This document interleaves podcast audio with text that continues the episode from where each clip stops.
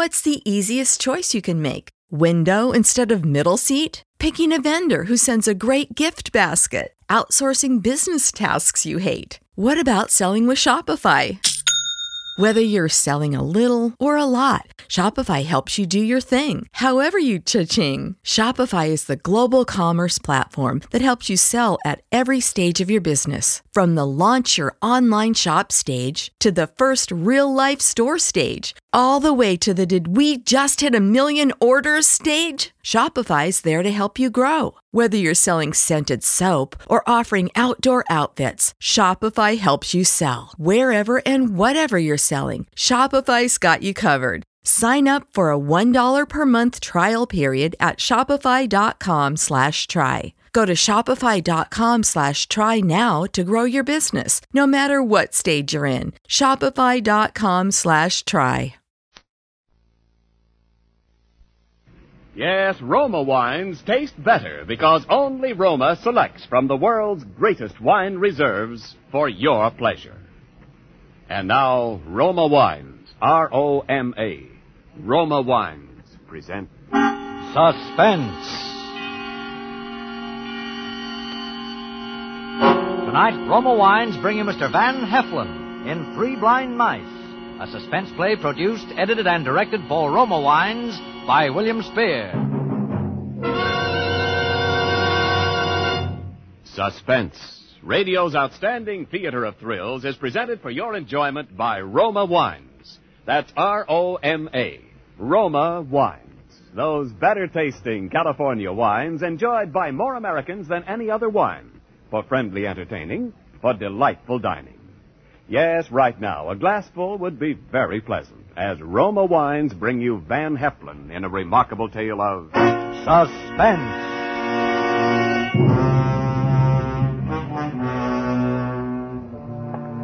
Lockwood, Bentley, and Walsh Publishing. It still said it on the big brass nameplate. Going down. Oh, good evening, Mr. Lockwood. Good evening. Sure, the elevator operators were nice to me. Most of the office boys remembered to knock on my door before they came in. And even some of the stenographers still spoke to me. But everybody else above the rank of junior story reader knew it was just a question of time before that big brass nameplate in the lobby came down and another one went up in its place. Bentley and Walsh Publishing. No more Lockwood. If ever a man hated his partners, I did. Main floor, I went out of the building and across the street to the Savoy for dinner. Even the head waiter must have heard the rumor. He gave me the dime-sized table over in the corner that's generally reserved for out-of-town ribbon clerks. That's all right, Bob. There'll be another day. I'd gotten to coffee and dessert when I saw Helen Conover. Well, that just about summed it up. There were two things that I wanted in this world to get my hands back on that corporation and Helen Conover. Well, she saw me and I waved to her and she waved back and started over to my table. She was head of our promotion department. She was smart and ambitious. And she could have personally modeled for any pinup art that you ever saw, but she was reserving anything along that line for my partner, Dick Walsh. Okay, sister, there'll be another day. Hello, Arthur. Dining alone? Yes, yeah, it's a habit. That I could break it under the right conditions. Oh, but you're all finished. That's all right. Sit down.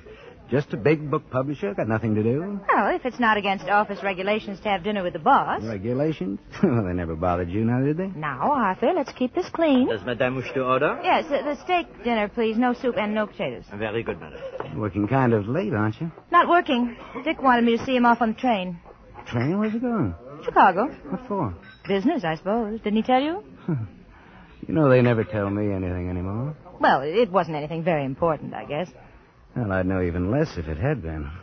Maybe you can tell me about Sam. About Sam? Ah, did he get his report from the doctor? Oh, yes. He did, as a matter of fact. how is it? I'm afraid it's pretty bad. How bad? Well, it's his heart, all right. They don't give him much more time. Oh? Six months at the most. Well, that means they'll have to work fast. Or I will. What? Wouldn't you say so?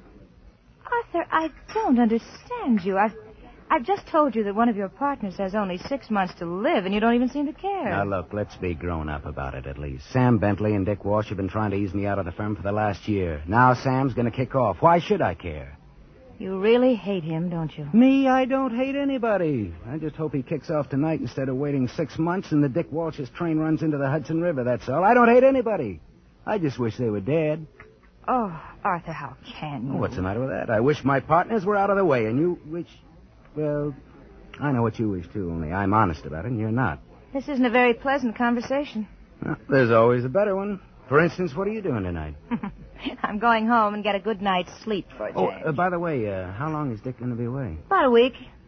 You'll be kind of lonely, won't you? I don't see why I should. Well, that's what I was thinking. You know, I've always had a sort of a yen for you, Helen. Why, Mr. Lockwood.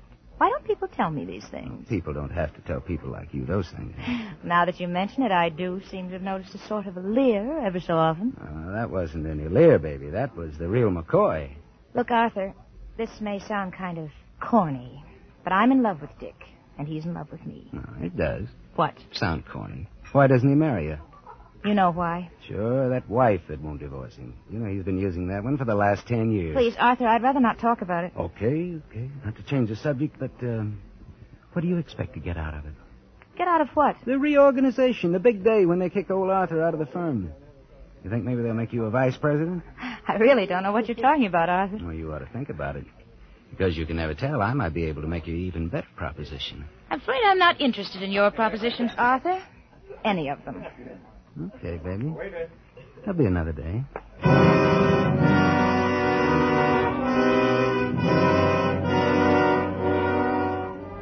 It was mostly bluff, and she knew it.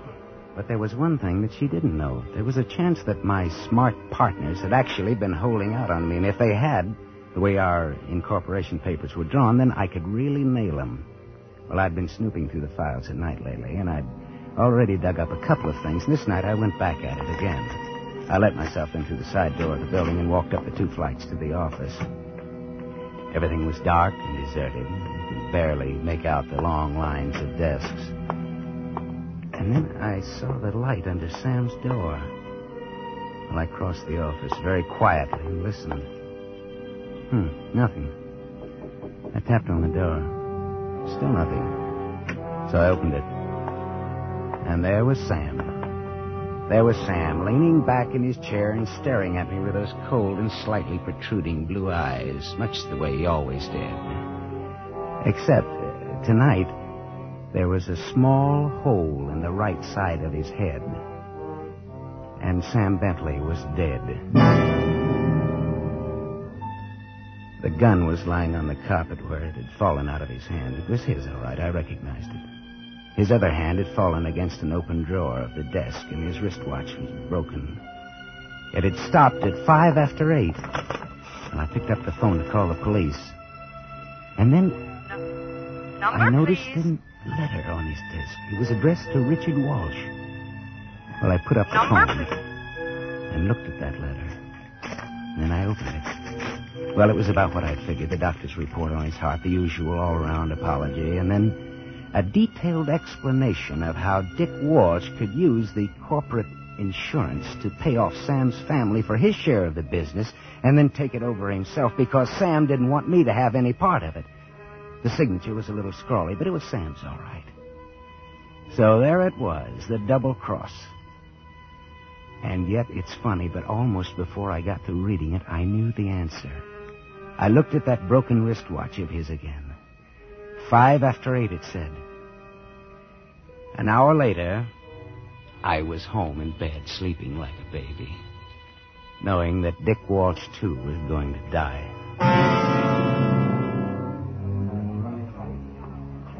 I strolled into the office the next morning about 10 just to be on the safe side, but of course they'd already found him.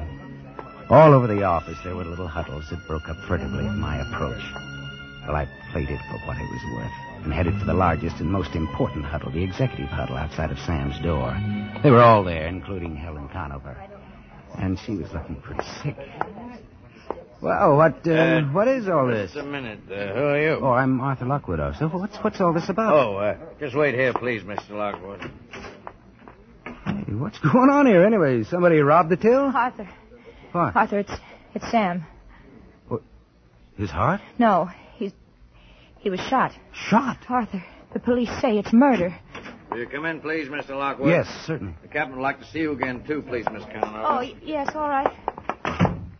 Well, we went in. Sam was still there.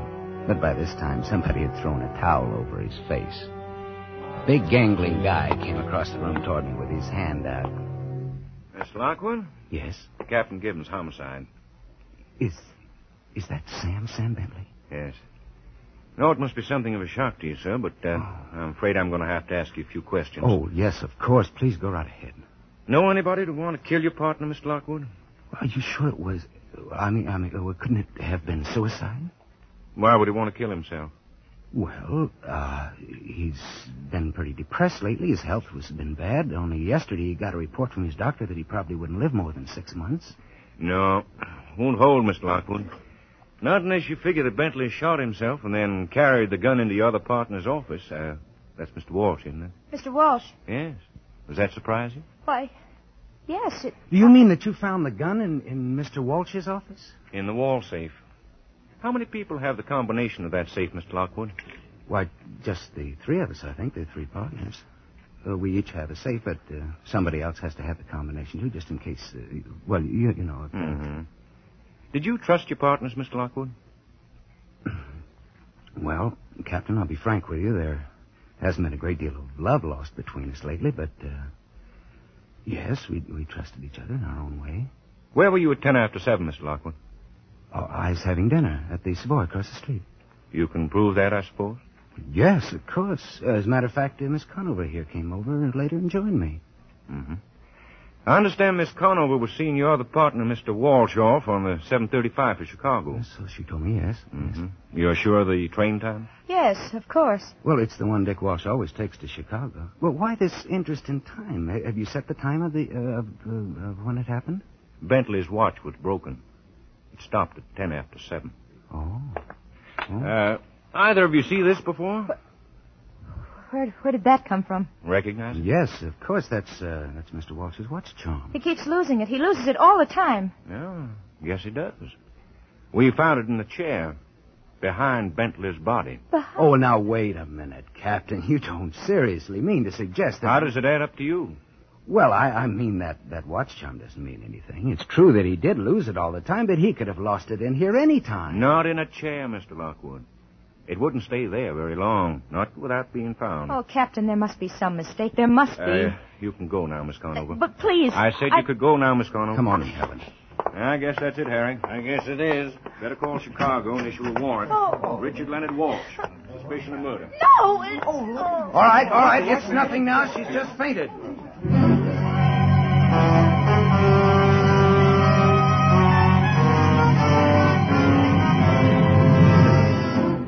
Suspense, Roma Wines are bringing you Van Heflin in Three Blind Mice. Roma Wines' presentation tonight in radio's outstanding theater of thrills, Suspense.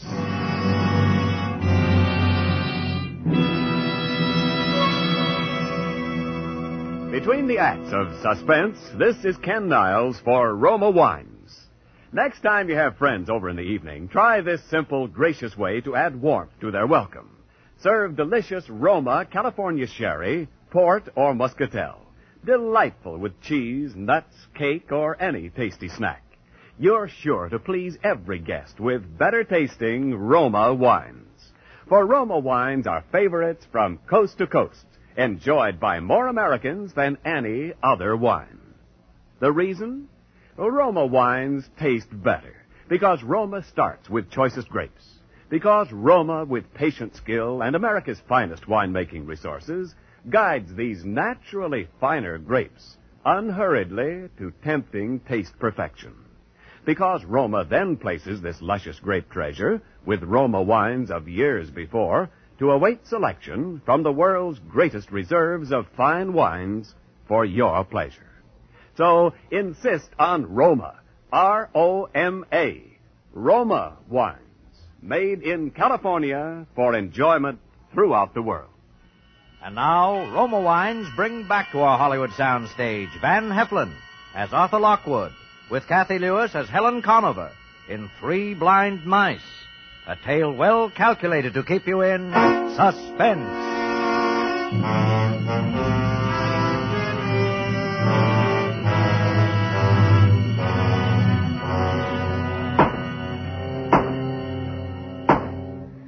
Defendant will rise and face the court. Does uh, the defendant wish to make a statement before sentence is passed? If not, we will proceed. Richard Leonard Walsh, having been tried and found guilty of the murder of Samuel Bentley in the first degree, you are hereby remanded to the custody of the warden of the state penitentiary, where at such time as the state shall deem appropriate, you will be executed in the manner I'll prescribed by law. It's a nice, May easy God way of getting along in the publishing business, if you're lucky. One of your partners commits suicide. You rig the evidence to frame the other partner for his murder. Net result, a new firm, Arthur Lockwood Incorporated. Arthur Lockwood being me. Of course, there were the usual appeals, and the thing dragged on, but that didn't worry me. I had other things to think about. And number one on that list was Helen Conover. But there, I'll admit, I was surprised because Dick knew that he'd been framed and must have suspected me, and Helen was supposed to be in love with Dick. Well, I played it very carefully. The paternal approach, the sorrowing friend, dinner and the theater and stuff like that. But never a word, never a wrong word or gesture.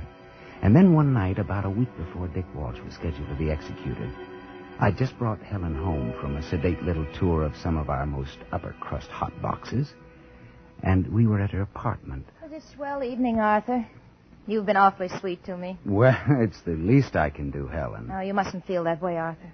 What way? But you, but you sort of owe me something. Oh, you something? Well, why should I? It's just that I, I know how you feel. I wonder I- if you do. Well, yes, I think so. You've been awfully brave about it, but I, I think I know. Arthur, once you said that something I said was corny. Remember? Yes, I remember. Well, it was. It wasn't even true. You aren't. You weren't in love with him? Afraid I'm a pretty heartless little girl, Arthur. I'm afraid I love myself too much to be really in love with anybody. Well, that's not heartless. That's just honest.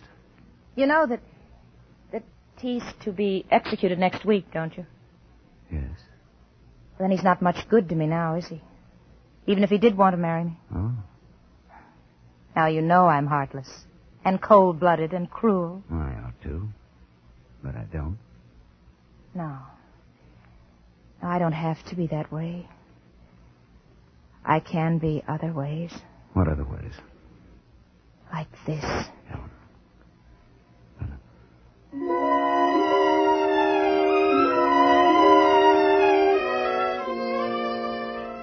Well, that was that. I didn't care about anything after that, even marriage. We made a quick trip down to Virginia where names in the publishing business wouldn't mean a thing, even ours. And it was all very quiet. No publicity, no fuss, nothing. When we got back, we took a little place in the East 50s, although, of course, she kept her apartment, I kept mine. It had to be that way for a while, at least until after Dick's execution and the things had cooled down a bit. Well, I knocked off early at the office that day, for the looks of the thing, and Helen was already home when I got there. Oh, you're home early, aren't you, darling? Any particular reason? No, no, no particular reason. Penny for your thoughts, darling. My thoughts? Oh, nothing special. I guess I was just thinking. I don't know. Bet I know. What? You were thinking about Dick. He's going to die tonight. Well, maybe I was. I don't know. Well, I'm glad you did come home anyway, darling, because I wanted to have a little talk with you. Sure. Sure. About what? You really shouldn't let it bother you, you know. Let what bother me? The execution. Why should it bother me? He killed a man, didn't he? Why should I worry about what the law does to him? Are you so sure, Arthur? So sure of what? So sure that he did kill a man? Well, right then it hit me. That all the time I'd been thinking how slick everything was. Something was wrong, terribly wrong. That all this time she'd been playing with me like a smart young cat with a silly, blind old mouse. Three mice, and one of them dead. And another with them as good as dead. And I was left. All the evidence and everything. Wasn't like Dick to do a thing like that. Uh, you don't think he killed him? Arthur, do you remember? Oh, it was a long time ago. You asked me what I expected to get out of it? If Sam and Dick squeezed you out of the firm. Yeah, I remember. And you said you might have a better proposition? Yeah? Well, I've decided what I want. Sure. You really want to be a vice president. We can fix that easy enough, although I, I sort of had the idea that you'd be pulling out after a while now that we're married. Arthur, you're priceless. no, I'm afraid a vice presidency isn't at all what I have in mind, and I don't know where you got the idea that I'd be pulling out of the firm. Ever. All right. What do you want? I want a full partnership, Arthur. A partnership. Yes. Is that so strange? Well, we are partners now, in a way. You're my wife. No. I mean a real partnership. A corporate partnership. Look, Helen, you're asking me out of a clear sky to give you a half a share in a million dollar business. Yes. Well, I, that'll take some thinking about. Yes. I suppose it will. I'm saying it was strange about that evidence. For, for instance, there was the letter. What letter? The letter that was on Sam's desk when he killed himself. It disappeared. You must be crazy. Am I? Uh, what about the wristwatch?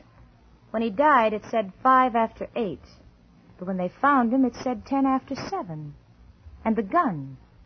It was lying on the carpet by his hand, but somehow it got into Dick's wall safe. You knew all that, and you let an innocent man go to the chair. Oh, really? Oh, Arthur, you are priceless. I let an innocent man go to the chair?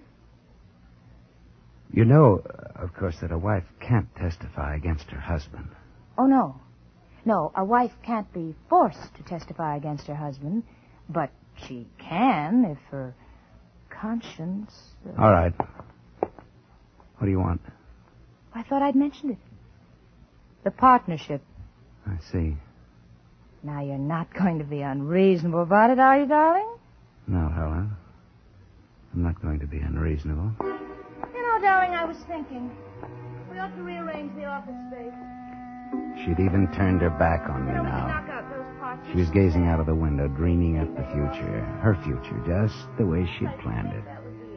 I couldn't guess how she knew. She must have been hiding somewhere and seen me, but Yours and mine. that didn't matter much now. I only knew that I was right back where I'd started from, the business slipping out of my hands, and someday, Mind if I take the corner? no business, and no Helen. I had to think fast and act fast.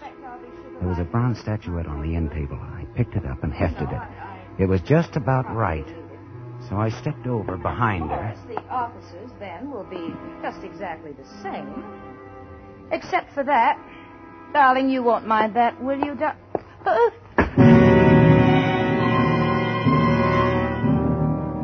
I hit her hard, but not too hard.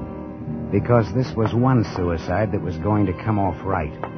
I carried her out to the kitchen and propped her up in a chair in front of the kitchen table. And then I went into the bathroom and got some towels. That wouldn't leave any marks. And I tied her hands and feet and gagged her. So that even if she did come to in a few minutes, it wouldn't matter. All I had to do was come back in a couple of hours and put the towels away and make everything look just as natural as I could. It was a risk, those two hours, and I knew it. The whole thing was a risk. But it was the best I could do. I looked at her once more before I left. She hadn't moved a muscle. And then I turned on the gas.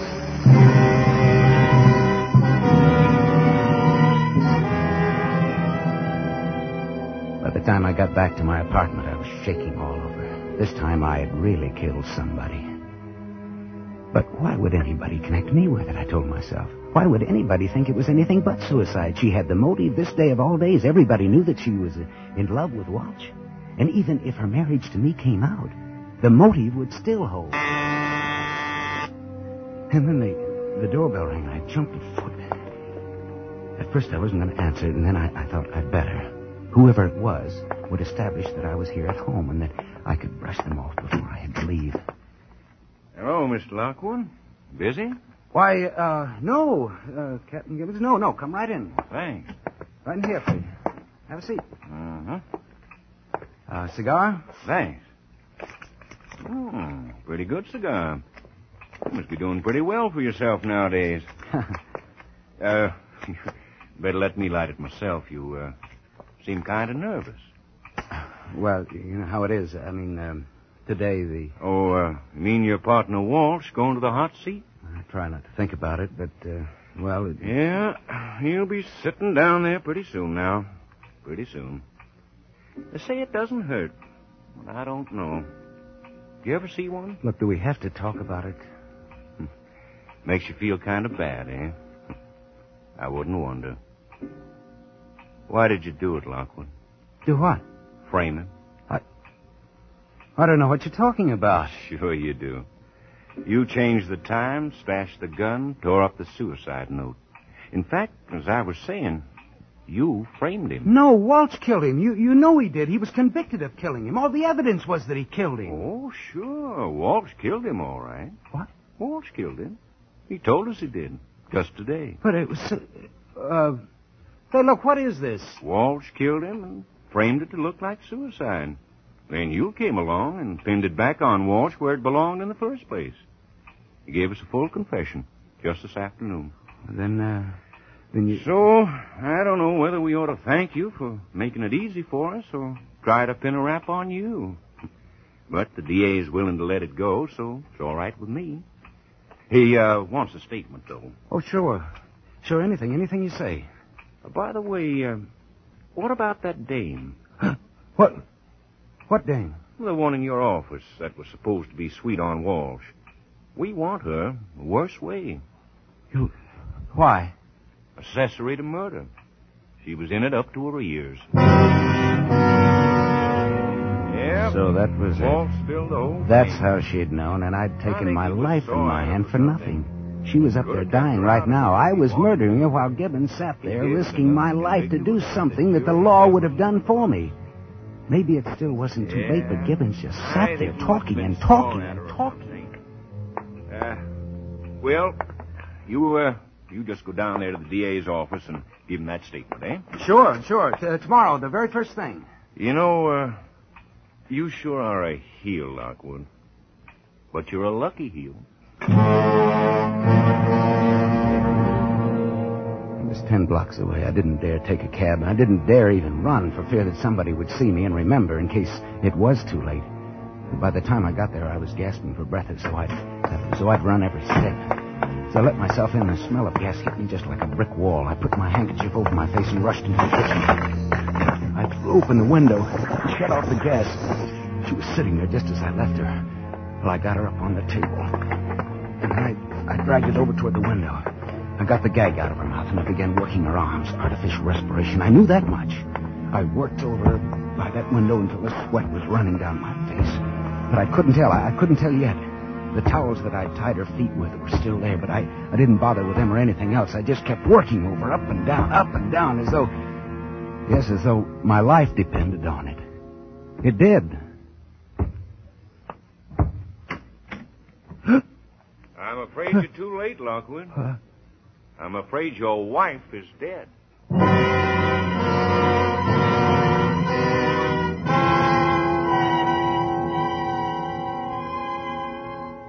He was a smart cop, that Gibbons. He knew a lot. He says now he's pretty sure it doesn't hurt. The electric chair, I mean. Well, tonight I'm going to find out.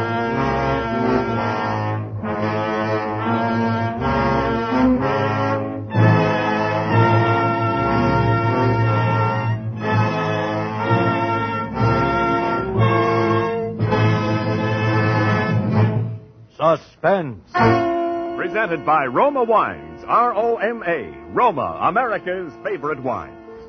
Well, this is Ken Niles bringing back to our microphone the distinguished star of tonight's suspense play, Van Heflin.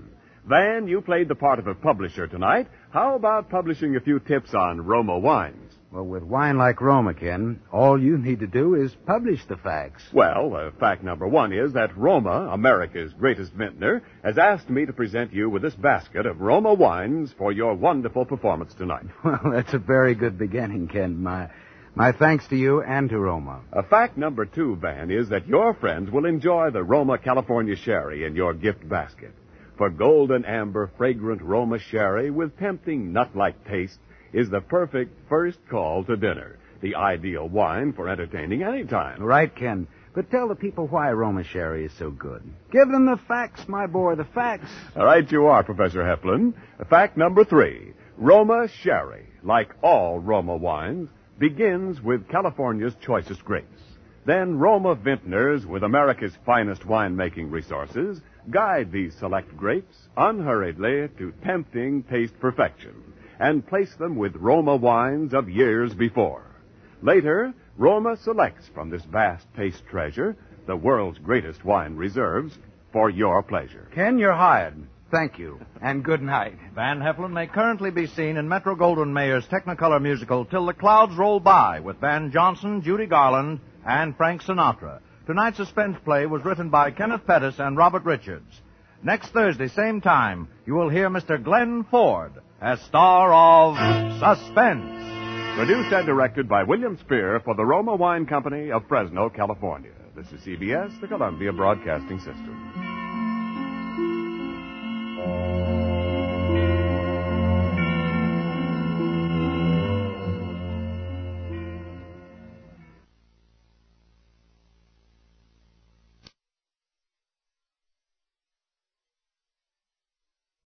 Save big on brunch for mom, all in the Kroger app. Get 16 ounce packs of flavorful Angus 90% lean ground sirloin for $4.99 each with a digital coupon. Then buy two get two free on 12 packs of delicious Coca Cola, Pepsi, or 7UP, all with your card. Shop these deals at your local Kroger today or tap the screen now to download the Kroger app to save big today. Kroger, fresh for everyone. Prices and product availability subject to change. Restrictions apply. See site for details.